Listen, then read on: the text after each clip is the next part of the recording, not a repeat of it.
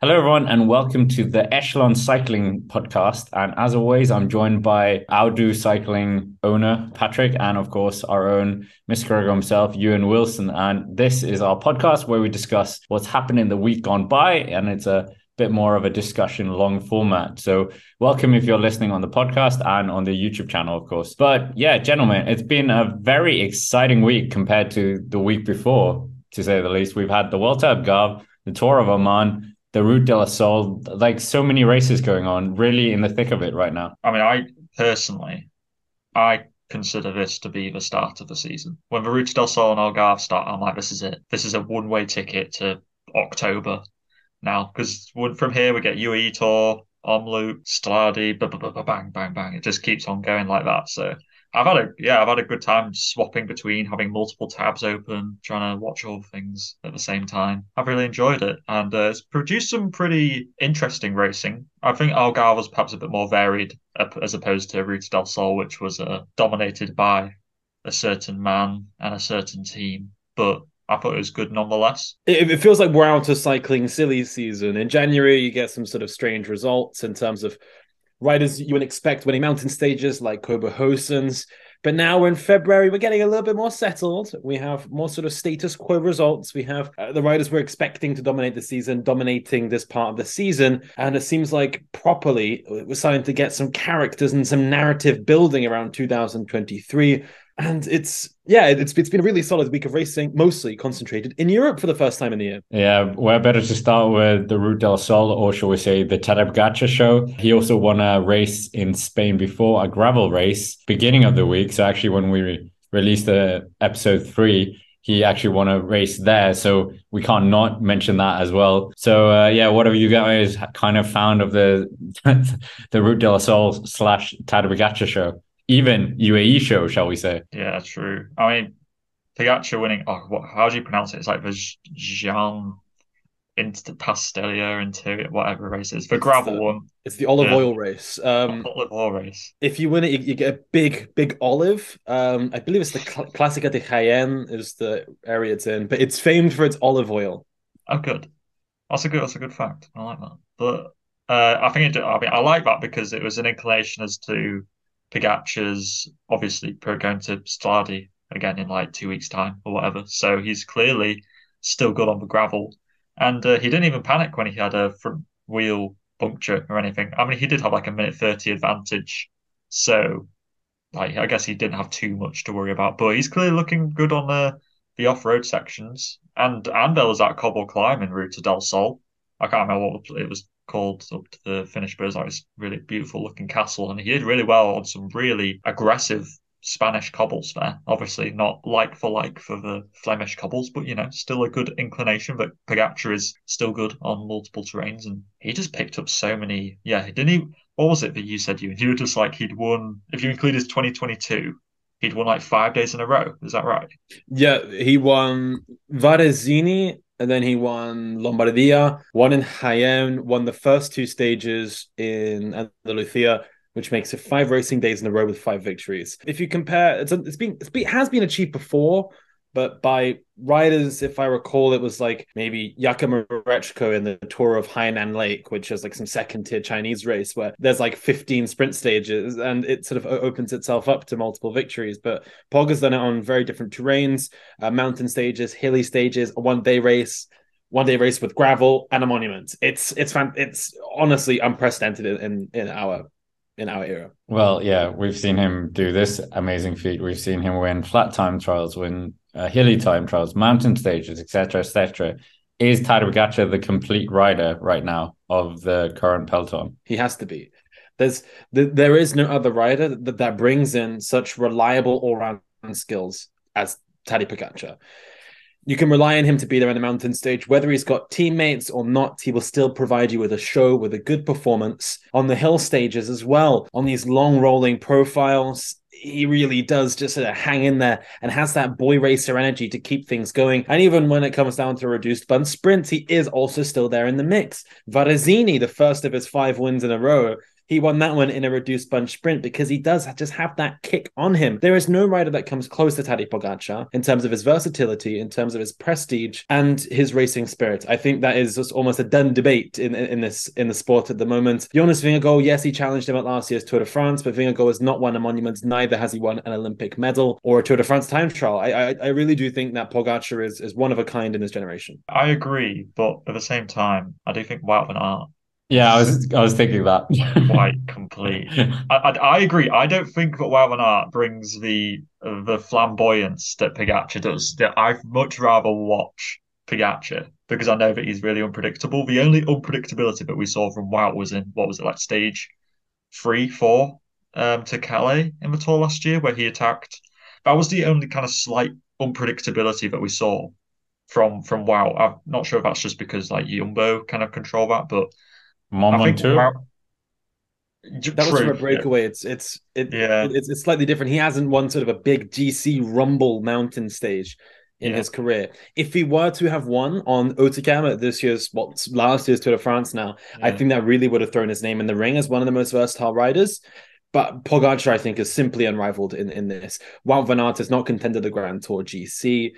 Um, he has not won a UCI World Tour one week long stage race. But Wout has won on the Champs Elysees, which I don't. I know it's not like it's not a monument, but it's like it's. I think they're both really versatile, and they're definitely Pog one and Wout van Aert two because they're yeah. both like we. Yeah, he hasn't won a mountain stage, Wout van Aert, but Tadej Pogacar hasn't beaten the best sprinters on a flat stage. So I think they're so unique, both of them. But yeah, Tadej Pogacar in terms of GC riders there's no one who rivaling. Yeah, uh, Roglic, no. Vingegaard, no. Uh, Jai Hindley, no. Chris Froome, even when he was on his peak, wasn't any like Froome wasn't competing in Strade Bianche or riding in the Ronde van Vlaanderen or yeah. Well, hopefully Tad rides Paris Bay this year. That would be a spectacle, oh, almost cool. Bernard esque uh, in a way, and that's the rider that I think Tad really is starting to remind me of. Yeah, yeah. We, we, I guess it's been quite hard for a rider in nowadays to really be that sort of everything like Merckx sort of was back in the day, where they literally could do everything at the top level. I think even nowadays, you know, Pogacar is good at everything apart from a bunch sprint, pretty much, and Wout van Aert is good at everything apart from competing in like GC in a Grand Tour. So I think they're pretty much those two are as close to the most kind of well-rounded riders that we have in this peloton. I don't really think that anybody else comes close. I, I think as well with the the, the Ruta del Sol, the context we have of this past week, it really does illustrate Pogacar's racing spirit, his sort of second nature to win races in whatever way possible.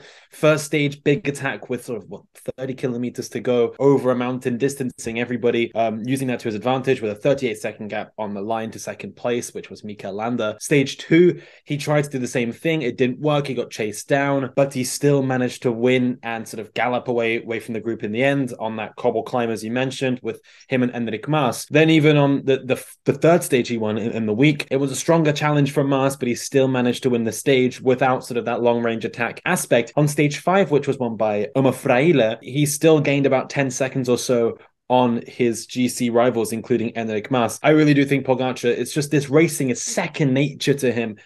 He, he is so cool, calm, and collected. That mentality he has on and off the bike. He's he's sort of he's the meme king of, of cycling. I think he's very understated off the bike. He's a he's a nice guy, very cool, calm, and collected. Wout van Aert, I don't quite think he has that, that that same sort of chilled out nature. He is more of a circus around him in terms of Belgium, also in terms of his team. If you listen to his interviews, he's a little bit more hot headed than Pogacar, who's just cool, calm, collected. He's just a kid on, on this bike. I was in Slovenia last year following Pogacar there, and uh, one of um, one one journalist said he was a psycho in terms of the fact that he just he doesn't mind all, all the suffering he goes through on a bike to win a bike race. He wants to do it. He seeks enjoyment out of all of this racing, and I think that that is just unrivaled from Pogacar. He brings something to the table that no one else in the professional peloton does. Riders like Pogacar are really integral for this sport. Like if somebody new is to come to watch the sport for, as an outsider, it's those characteristics like a Pogacar like a Alaphilippe and a Van der Poel who really you know, because as cyclists, we, you don't root for a team, you almost root for individual people and you form an attachment to a person. Yeah, having Pogacar there as that really charismatic leader is uh, integral to the success of this sport, I think. I mean, what Sagan was in his yeah, heyday. Yeah, exactly. Like Sagan basically like spearheaded that sort of rider with like a large social media following as well. Like those are essentially the the future of the sport to try and get people in because if they can interest people, then they interest people in the sport. So yeah, is great. Given how in, sort of Merckxian almost his past couple of seasons have been, particularly 2021 with all those stage race wins, Olympic medal, yellow jersey, and two monument victories. Um, yeah, we, we hype him up an awful lot, but he is sort of he's worth a million sort of hype ups um, in in the sport. He sometimes goes a little bit sort of underappreciated. I don't know whether it's because he's from Slovenia, it's a smaller nation, and a little bit overshadowed by Roglic. I remember in Slovenia, he's Roglic is more popular, more famous than than, than Pogacar is, which is sort of bamboozling. Pogacar's uh, Roglic is, is on billboards promoting Slovenian banks. Pogacar is not. He's got a sandwich at a supermarket. It's a little bit different. Whereas uh, it, it doesn't, for some reason, it doesn't really make sense. To, uh, people not really warming to UAE as a squad. Are people sort of, I don't know, are they, are they fed up with Pogacar? I don't know, but he really does. We should not underappreciate how much he brings. Without Pogacar, I think this sport would just be very stale. We'd be going back to the 2015 sort of 2015 through 18 era of, of cycling, which was a little bit a, a, little bit mundane, a little bit dull, to be honest, where we would sort of have a big team domination. Chris Froome would win. I think Pogacar brings something different. He's aggressive, ride or die attitude, and we saw it last year's Tour de France. He can be beaten and it makes him sort of seem a little bit more human. Well, talking about him as an exciting rider, I the one of the aspects I think, well, we all kind of agree that he's really exciting about is that he is like he's not the mold of a Chris Froome. He does do classics. He doesn't just target the Tour de France laser focus, the Lance Armstrong method. So on that theme, looking at his program, Strade Paris Nice, Milan San Remo, Duatto Flandern, Tour of Flanders, Flèche Wallonne, Liège Bastogne Liège, Tour of Slovenia and Tour de France. Who is able to rival this flying form that Tadej Pogacar has this year in the classics and in the Tour de France? If it's just like mano a mano, but I don't think anybody can really take him on, just like a man on him. But during the classics, I'd say you know Van der Poel would be the main man that I think could take on Pogacar. Uh, more than likely, I don't really, unless Wout manages to really kind of knock this weird trend that he has of not quite being able to perform in cobbled races. You know, I reckon I only really see Van der Poel being the main man there. In the Ardennes, I don't really see too much competition, to be honest with you. Unless Alaphilippe, of course, was a bit MIA last year, of course, because he had that bad crash in Liège. So perhaps Alaphilippe makes a resurrection. He could compete there. And then in the Tour, Vingegaard, that's about it. That's how I see yeah. it going. Yeah, uh, I'm just thinking about 2021, um, Liège, Bastogne, Liège, down to a sprint between Pogacar and Philippe, won by Pogacar. He's got a better kick than a lot of these sort of puncher guys, more than an Evenepoel, more than a Sacha Vlasov, more than a. Uh, mm, I think him and Alaphilippe will, will, be close, but I think he's proven on more occasions that he is a little bit stronger than Alaphilippe in, in a kick like that in terms of the Cobble Classics, I 100% agree. Van der Poel, I would say, is probably the bigger the bigger rival. Who knows if we're going to get a full form sort of as grain? I'm a little bit skeptical about that this year. And wow, I, I don't know. I, I don't think Wout solo would be able to beat them, but would be able to be both Van der Poel and um and Pogacar. If Wout had his whole team backing him with Christophe Laporte, Nathan Van Hooydonk, and so forth, 100% they could probably uh, beat Pogacar. But I think I think tete a tete, it's Pogacar Van der Poel for the for for Ronde. I mean, sticking on that theme with uh, UAE dominance, we're going to talk about the rankings later on. What is happening with Jumbo Visma? We haven't really seen them roll out their big stars as of yet. I don't know because this is what I was wondering. It's just like I haven't seen head or tail of Wout, Vingegaard, Roglic, Laporte. Just like I'm just we're we're we're getting to March, guys. Like Omloop's just around the corner. Like surely, I don't know. It just feels it feels weird to have not seen them after after all they are just so prevalent on our TV screen so much of the year that it feels weird that I haven't seen them in months. I mean, wow, of course, more recently through cyclocross as well, you know, seen him there, but it seems like forever since I've seen Vingegaard. Isn't he doing Faun Ardèche Classic, something like that. Gran Camino in Spain. Yes, that's yeah, he's doing that. So, but I feel like Vingegaard's kind of he doesn't really seem to get into full speed until he gets to the tour, sort of like you were saying earlier, Scott, how uh, VGC riders who seem to solely aim at just the Grand Tour, unlike Pogacar, which who does kind of a bit of everything. So Vingegaard, I mean, of course, Vingegaard and Pogacar are both going to Paris. I'm very interested to see what's going to happen there especially if there's some crosswind action. I think that'll be a fantastic watch. I love watching Paris There's a bit of crosswind action going on, just to see can Jumbo put him under pressure, uh, Pogacar that is, in some crosswinds with some dominant team performance possibly. So we'll wait and see. Um, I don't know where Jumbo Visma are. They just seem to be sending under 23 riders to everything, but that's all right. Um, at least they get their opportunity. This feels like characteristic Jumbo Visma now. Uh, for the past like maybe season, it's been like this.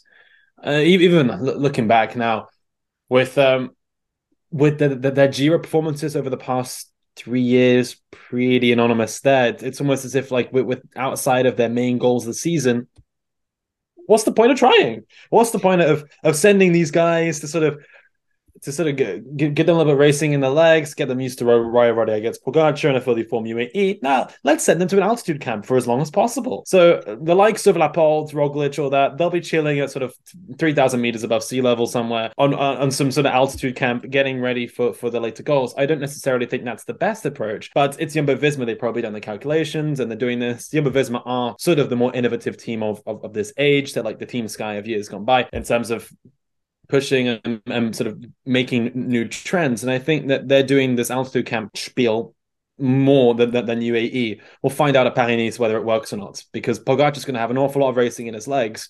Vingegaard is not. Uh, we yeah, Vingegaard's proved that he, he can compete at the highest level, but he hasn't won a UCI World Tour stage race yet in his career. That's what I'm saying. Oh, apart apart from the Tour de France, I mean, I mean, in terms of one week long stage race. yeah, I was gonna say on the World yeah, yeah. level, one week long stage race. Yeah, I knew what you meant. Funnily enough, I just. yeah, I mean, look at UAE. They're sending Sepp Kuss that we spoke about that he's not really a GC leader. The Giro, they got the blue jersey, but it's like, is that really something they're going to be happy about? Two stages with Koen Bouwman, but again, it's not. That's not where really we're expecting Jumbo, we would expect them to have a yeah, podium at least in every single Grand Tour.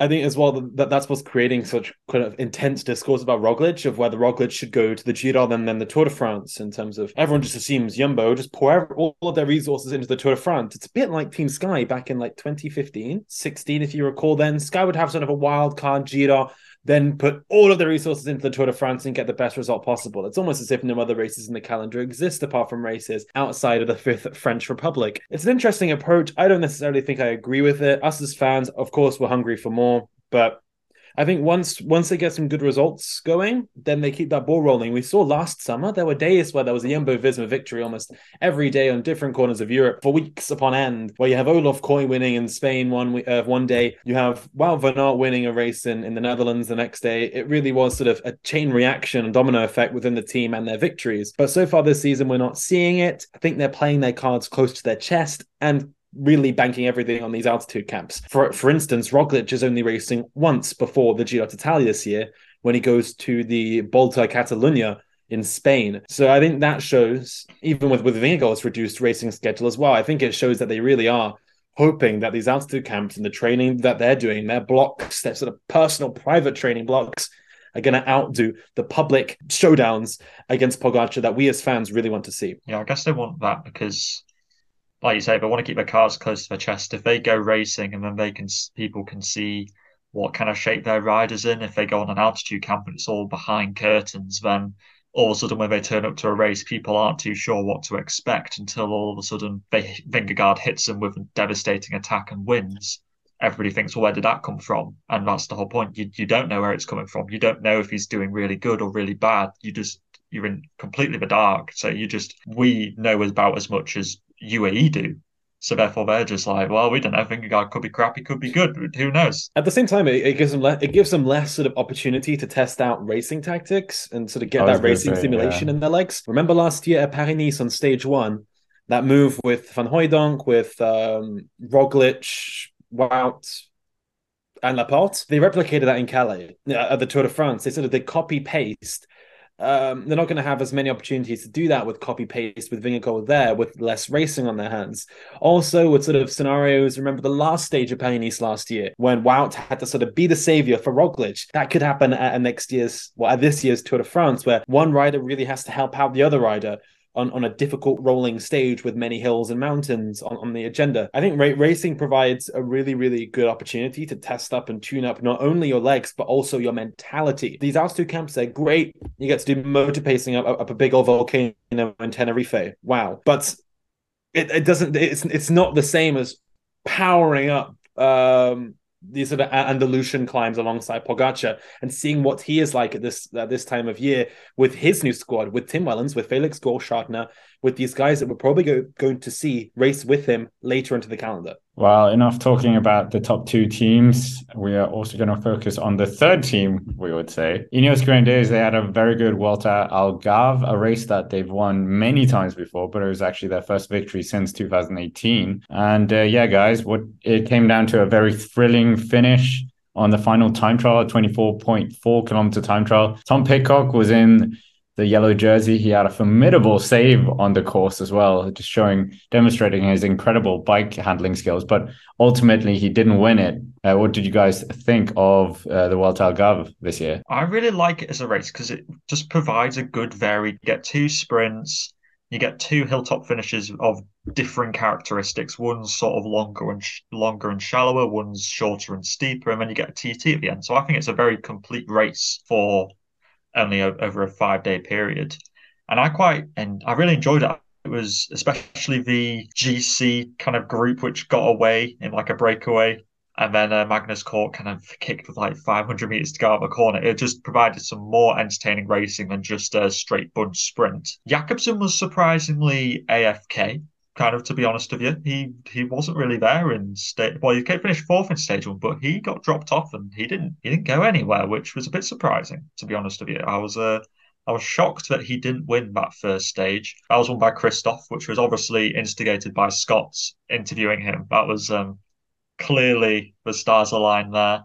And then, yeah, Magnus Cort Nielsen just about beat uh, Ilan van Wilder, who thought that he won on on stage two, which was uh, it would have been a really lovely kind of copy and paste of uh, when Remco won up there the other year, because Van Wilder and Remco are very similar sorts of builds, so it would have been cool to have a basically just like them side by side. Um, unfortunately, Magnus Cort Nielsen ruined this, but that is what it is. That was a very cool victory. And then, yeah, Pidcock again, joy for Yorkshire, another win on the board this season. And we're going to have to, we're going to, have to keep a tally going because we're just doing too good right now. And uh, that, that was good to see. And then Pidcock um, really then fucked it in the TT. Didn't do that great. but I mean, they still yeah. came away with a victory. Danny Martinez, who saw that coming, really? He's a, we know he's improved as a time trialist, but a Colombian winning a stage race after a time trial is not something you hear every day. Yeah. Also, I mean, just like thinking about how the week started as well. Uno X winning a, a proper bunch sprint. We don't really see that too often, and it was a ah, really, San, really good. San Welshald. Well, yeah, I was, I was, I was about to say Søren Wærenskjold okay. provided an excellent lead out for Kristoff, which I think gives some very good sort of um, a very good indicator of what we're going to see later on in the year uh, at the Tour de France when they they line up there in the Basque Country for the first time. Wærenskjold looks to be a pretty solid lead out man. If you get Rasmus Tiller as well to, to get involved in, in that lead out, it really could be quite ferocious. I don't know if Kristoff still has that sort of top level speed at a Tour de France level. Yes, he can win an Algarve stage. The Tour de France is a step up. We'll see what happens later this year at the other French races like Paris Nice and uh, Dauphiné. But um, yeah, I mean, Magnus Cort with with that victory from from the breakaway. I think that will probably go down as one of the strongest performances of the year. I'm going to say it now 30 kilometers in sort of a team time trial performance in the breakaway to sprint away with 500 meters to go after investing so much in that move. That's impressive. It's, it was it was fantastic. The sprinters behind couldn't come close. I, I think that really was that's one of the most impressive victories I've seen in a while. Pogacar, I mean, it's it's a different level of impressive. I think Cort there was just absolutely fantastic. Even a sprint up to win the mountain stage as well was really, really phenomenal. He came from a far, far, far way back. His final dash in the sort of final bit of a stage, it is it is ferocious. And then yeah, the, I mean the final TT, Pidcock fading, yeah, and Ganna as well, not not getting the mark again. We haven't seen full form Pippo Ganna in a while. I think Pippo Ganna World Destroyer. When's the last time we saw that? Dauphiné 2022. Dare I, I say? even remember. Uh, Foss wearing the jersey as well for the first time, not winning. It's the first time he wore it in 2023. Wore it in 2022 at the end at the Chrono des Nation. Oh, he Oh. said in an interview it was the first time he wore it. somehow I Uh, wasn't surprised that Foss didn't win though. Uh, No. I, I mean, in a similar way, like he's a good time trialist, and in a very similar way to how Worlds last year, nobody really expected him to win. I didn't really expect him to win today. Um, Yeah, but and- is this the age of the Kung? Is Kung gonna finally get King the big Kung. win? King Kung is back, baby. The time But has come. with, with with Stephen Kung, long-time followers of, of the King Kung narrative will know that he sort of he performs at races you don't expect. Like he he he beats the best in the world at stages that aren't really the top level stages, the European Championships, for instance. This sort of this sort of race, the NACO Tour, rest in peace. Pl- plenty of other sort of stages that that yeah, he's really good quality competition, but he can't sort of beat them at Tour de France stage, can't beat them at the World Championships, a Giro or Vuelta stage. He doesn't have a Grand Tour stage to his name as an individual. And um, I just really hope King Kung can translate this into a really good classics result. He has it in him to win Paris-Roubaix. I mean, he was climbing brilliantly in in, in Algarve as well. Even just winning sort of a one, a one week long stage race somewhere could really sort of add something to Kung's um, Palmares. Well, uh, looking at the jerseys as well, Magnus Cort winning the points, obviously, but Kesper Eskrein took the Manson's jersey, and Oscar Onley, the next talented super talent from the UK, taking the youth jersey. But that aside, Tom Pidcock, we discussed this through well through this race. Is this a sign that he might be on to being a GC, having the GC potential here? So I was really excited when I saw that Pidcock won on stage four because I immediately thought he's going to have to go really hard in the TT on stage five. And we haven't seen Pidcock have to go hard on a TT to try and win a GC in such a long time that it would really give us a good kind of yardstick as to how good he would be as a GC contender in the future against a Pogacar and a Vingegaard, for example, because clearly he has the climbing ability, but the time trialing is so integral nowadays that you need to be good at that as well. And he definitely didn't hit the mark in the TT. I think I know he did pull off some trickster skills and stuff, but the last time we saw him go full gas in the TT was like Junior Worlds in Bergen, which was when was that? Was that 2017, 2018? Yeah, it's 17. and 17 and i was like you know how's he going to be from from now uh, kind of now as a tt rider? And yeah he wasn't that great unfortunately which was uh, it was a little bit it was a little bit painful for me but he could still improve. You never know. Maybe he will. Yeah, to be honest, we haven't actually, we has, he hasn't really competed in that many time trials at, at the senior level because he doesn't enter many stage races. It's usually one day races in his program. Last year's Tour de France had two time trials. He did the Vuelta the year before, where he did another couple of time trials. But apart from that, Algarve last year, he didn't make it to the time trial at the Tour de Suisse. So, I mean, and the Tour of Britain didn't have a time trial as well so he, we haven't really seen him compete at time trials outside Grand Tour settings in, in sort of in the history, the great the great story of, of Tom Pidcock. So it was interesting to see, but yeah, he did sort of leave a lot to be um lot to be to be desired. We we we've seen guys with the other two cyclocross stars, Wout and Mathieu, have proved that they are quite strong time trialists. Mathieu particularly at, at a shorter distance. So I was maybe hoping as well with his background in the rainbow jersey, and he's he's he's done well in time trials at the, the baby Giro in the past as well that yes, he that, that would reflect into into his senior career, but it's just not quite there for me. Yeah, I can see what you mean because we have seen him do good GC in the Baby Giro in the past. Like he has won that race, and of course he won up Alpe d'Huez that fantastic stage, which was one of the best from last year's tour, in in my opinion. Just from the, the amazing descending event, I, I, I just, but sure. it's it's not biased, Scott.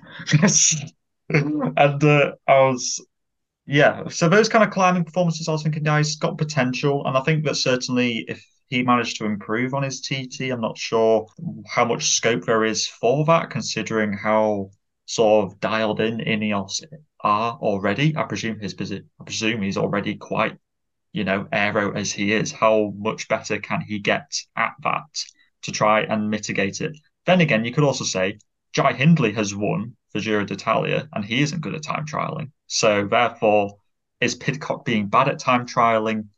That much of a hindrance. It would be against a Pogacar and a Vingegaard in a Tour de France, but if they if Pogacar and Vingegaard weren't there, could Pidcock be very competitive? I think he probably could be. I'm gonna say something that I don't think yeah, you're gonna like. I think we need to. I think we, we need to pop the bubble on the Canton Pidcock winner Grand Tour bubble. Um. Oh, that this, crowd this at the Rouleur Classic would have been really annoyed. The whole room was like, oh, exactly. This, the this next hype hope. train. no, the, the, this whole hype train has been driven choo choo by British people. I, I, I, I don't, I don't. yes, maybe maybe a, a, couple of years back in 2020 2021 we could have said oh yeah maybe when we were first having these, these discussions on the main cycling day channel of could could he could he be a great grand tour uh, champion he's 20 he's 23 now and um um where are the where are the gc results bro um, wow.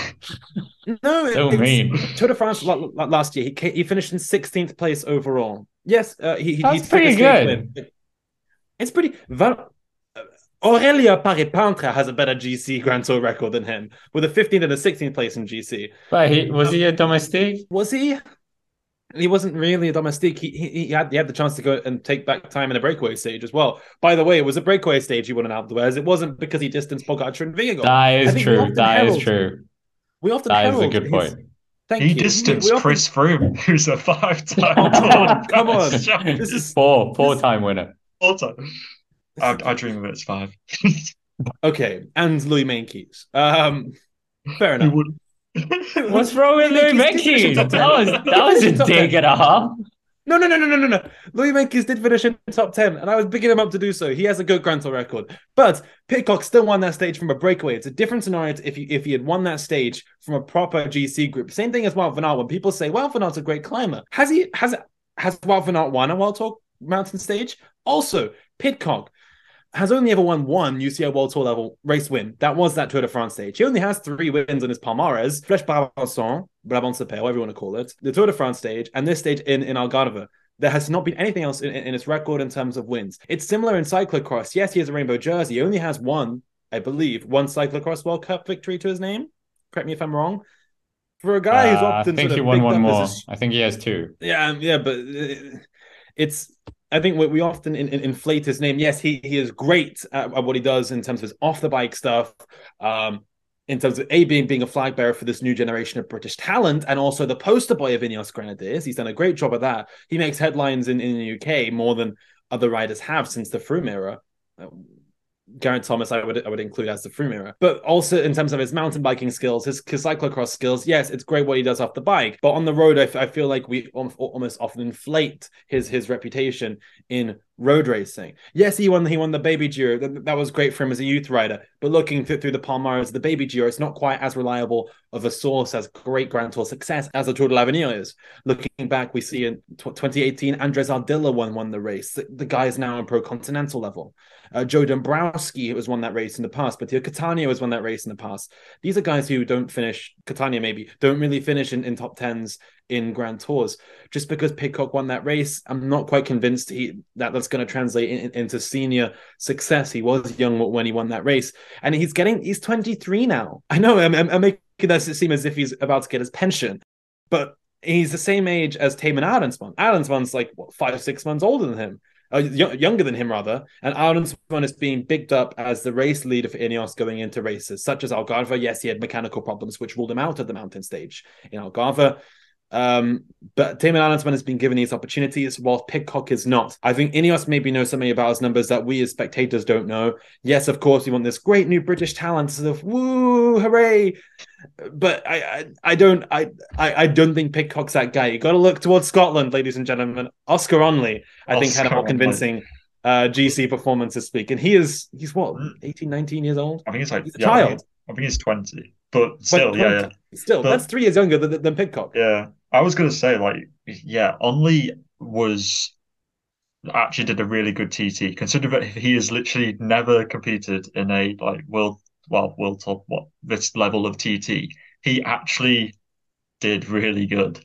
like I think he got a very similar time to Casper Asgreen, and I was like, Jesus Christ, Don This is incredible. And that's just that's such a great performance from him. I know that you know he's very well renowned for like oh he went head to head to like he went head to head with Vingegaard in the CRO Race. But let's face it, it, it, it was the CRO Race. Like let's not let's not get ahead of ourselves here. But like also does this do you guys think this is concerning for Ineos, the fact that Pidcock isn't perhaps like the GC that they were thinking of? Because obviously they're going through this rebuilding, aren't they? And they're like Pidcock and and Plapp, and they, they, these guys need to be the Pogacar and Vingegaard beaters in the future. And at the moment, I don't really see that they're standing up to that. No, they, I think that they're signing a lot of talent that is very, very good. It's a lot of talent, um, but I don't think anything is quite on the Pogacar Vingegaard level. They could build a very good young team uh, as a collective, a, a very good wildcard team, but I don't think they have sort of an individual who could topple um Vingegaard or uh Pogacar come July at the Tour de France. Pidcock, I, I don't think is this that guy. Arensman is cool, calm and collected in, in the TTs and rides pretty strongly in the mountains. Had a, rode a really good Vuelta a España, tactically quite intelligent as well at that at that Vuelta España. Maybe he is one of the good younger riders. He's twenty, only just turned twenty three recently, uh, so he's one of the younger guys that could have a good shout. But yeah, I mean I think what, what I could see Pidcock doing quite well is filling in a Michał Kwiatkowski position in the years to come. Uh, in terms of a guy, he's a good, really good wild card, good sort of backbone to the, to the team. Fielded to Grand Tour lineups for the Tour de France.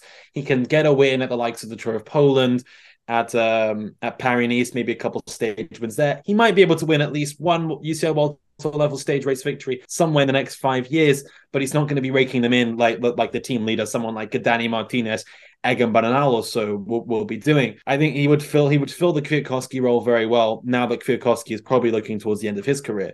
And even Kwiat had the chance to win some some classics like the sort of Amstel Gold to the world or the Idri Idri Harelbekers of the calendar that I think Pidcock as well could perform very highly at. So I think we should look towards Pidcock more as a sort of well-rounded wild card instead of being this big GCU hope that we're expecting him to grow into. Yeah, and I think uh, his antics off the road, like the mountain biking and the cyclocross, I think that fulfills him enough as a rider. And then throwing in classics, that's probably enough for him to.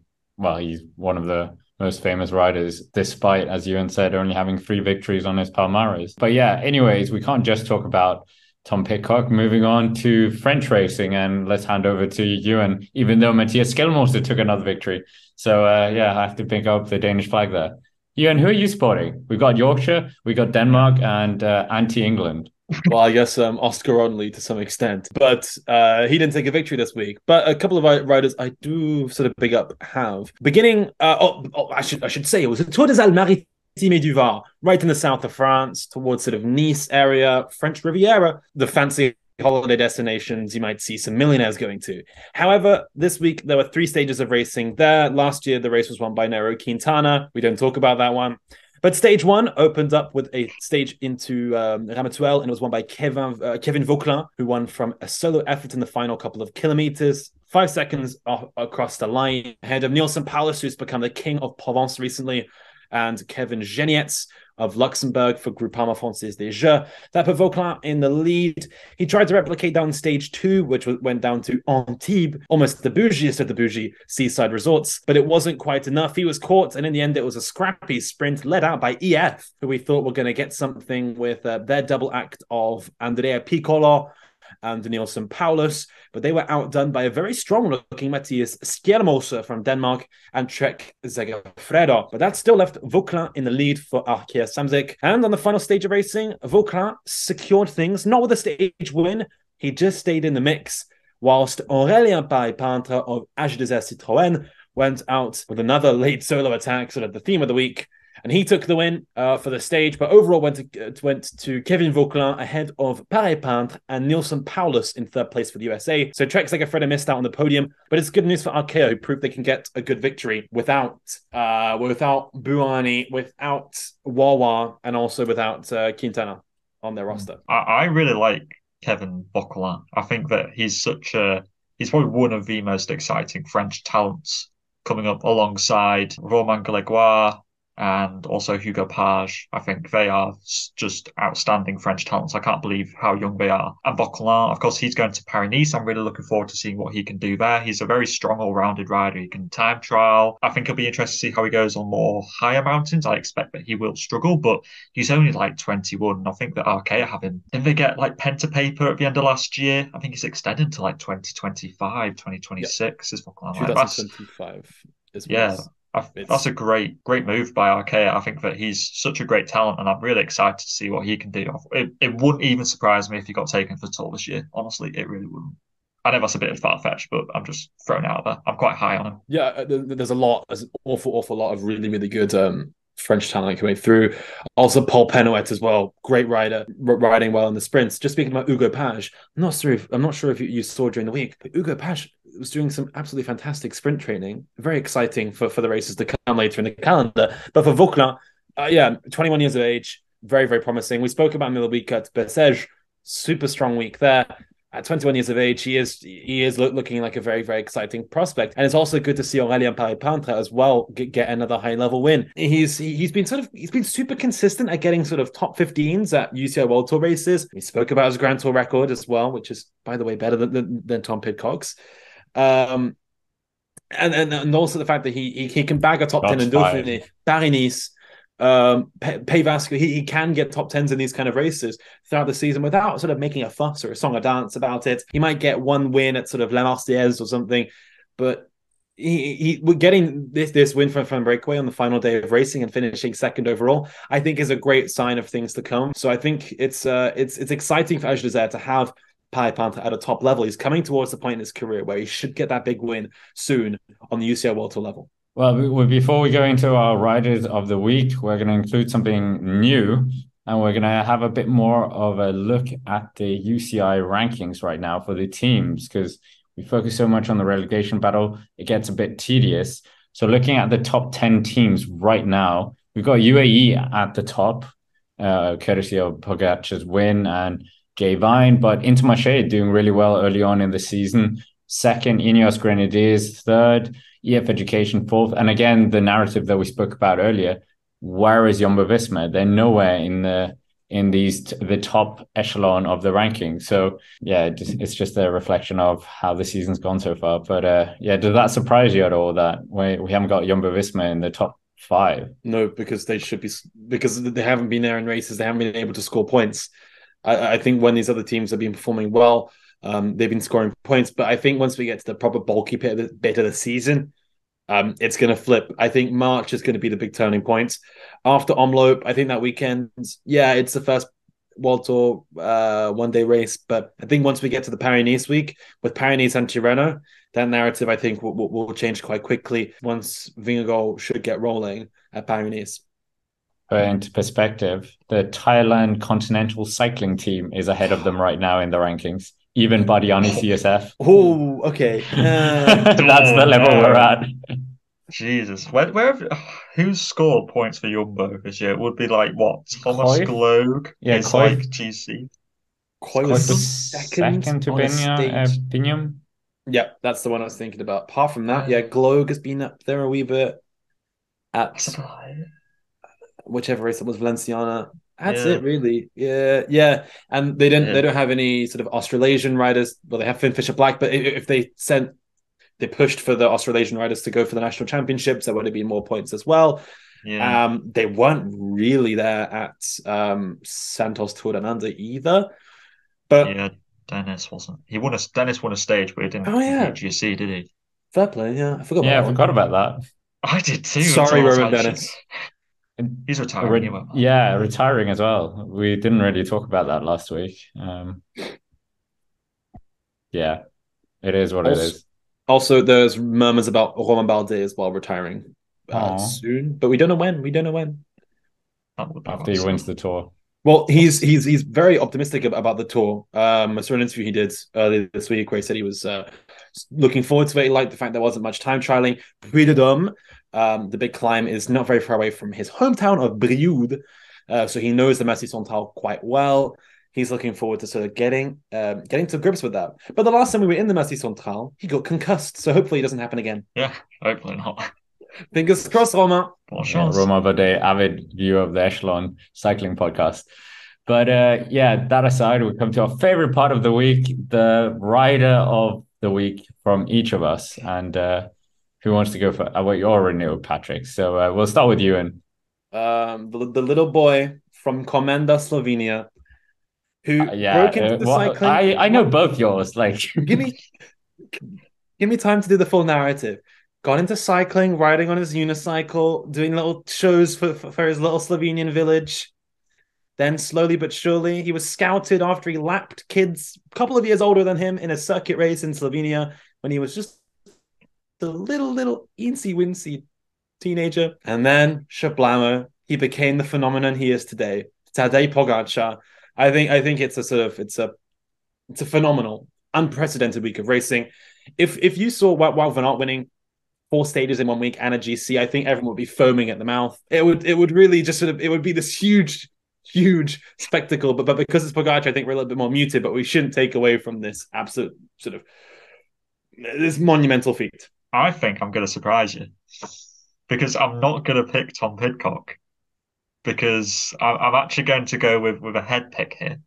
There's somebody who I was thinking, you know what, who's done something which I'm kind of I'm kind of want to pick Kung because he finally got that kind of big TT win ahead of kind of Ganna and some other big names. But I'm actually going to pick Ilan van Wilder for finishing on a podium for his first stage race, and you know just give him the opportunity outside of the fun of you know Remco Evenepoel. He's not a domestique, and he showed his talent. He took the opportunity with both hands, and good on him for getting a third place and uh, just kind of he's given a bit of a call out like don't forget about me i'm still good i'm still good so yeah good for him i'm happy that he finished third and uh, yeah i'm gonna uh, pick alexander kristoff because i think uno x beating fabio jakobsen and Mikkel Mørkøv was quite nice but equally Magnus Cort Nielsen we we could pick him as well because mm-hmm. two victories as well like Ewan said picking up his uh, one of his stage wins and uh, yeah who knows what he's going to be doing uh, in this season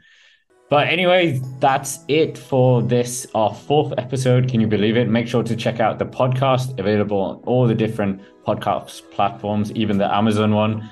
And uh, yeah, like the video, subscribe to the channel, and comment down below what your ride of the week has been, or if you've disagreed with anything or agreed with anything that we've said. And uh, yeah, until the next one, thank you very much for watching and have a nice day.